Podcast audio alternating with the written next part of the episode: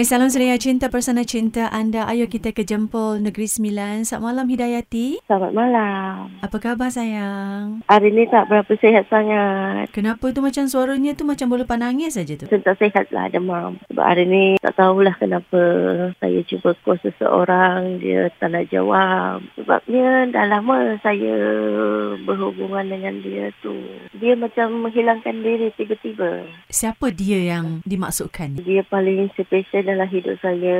Saya rindu sangat dekat dia. Nama dia Muhammad Syukri. Okey, berapa lama dah awak berkawan dengan dia? Dah setahun lebih. Jadi yang dia mula macam agak lain ni kan, diamkan diri ni start bila tu? Uh, minggu lepas. Yelah kalau betul dia dah ada orang lain, saya bagi tahulah. Tak payah buat saya macam ni. Saya sedih tau. Pasal kehilangan orang yang disayang. Dulu pun macam tu juga. Dia tiba-tiba menghilangkan diri. Tiba-tiba dia dah berbahagia dengan orang lain. Lepas tu saya ni dikecewakan banyak kali. Saya tak nak macam tu. Hmm. Saya nak orang yang setia, yang jujur. Saya tak nak orang yang berbohong macam tu. Sebab saya tahu dia tak, tak pernah macam tu. Mula-mula dia tu memang sangat baik orangnya. Tak pernah nak curang, nak tipu ke. Kalau dia pergi mana-mana dia cakap kerja, dia bagi tahu. Kena faham dia, dia cakap. Tapi sekarang ni tiba-tiba dia berubah. Tak tahu kenapa. Mungkin ada orang lain ke terus terang lah. Kerap kali hati awak dilukai, dikecewakan, ditinggalkan tanpa sebarang kata, apa yang awak rasa? Hati saya pun sakit. Setiap hari sakitnya hati. Tapi saya cakap mungkin ini cobaan untuk saya, untuk kekuatan hati saya. Tapi dia selalu cakap dengan saya, tapi kalau awak tu sabar. Kalau cuba sayangkan seseorang, kita kena sabar. Tapi saya cakap saya dah cukup sabar. Tapi kenapa? WhatsApp dia tak balas. Saya cakap dia dia betul-betul ke? Ataupun mungkin dia dah bahagia bahagia dengan orang lain, jelaskanlah dekat saya. Saya memang betul-betul kecewa lah Kak Lin.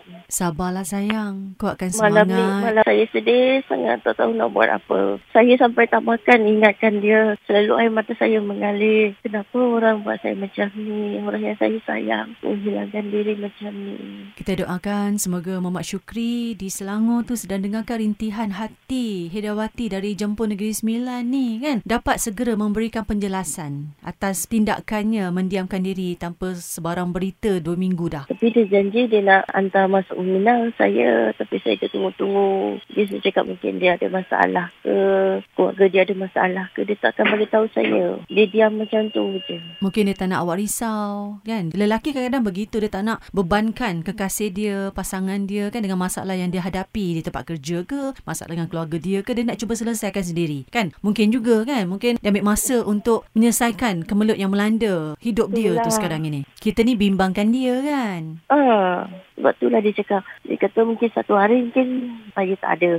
Dia cakap macam tu saya pun heran kenapa dia cakap macam tu. Mm-mm. Kita doalah sama-sama ya Hidawati mudah-mudahan baik-baik saja keadaan Muhammad Syukri di Selangor tu. Mudah-mudahan dia mendiakan diri sebabkan kesibukan. Kita fikir positif lah. Cuba fikir positif kan eh. Dan mudah-mudahan masa terdekat juga dia akan memberikan kabar berita terhadap awak kan. Betul lah.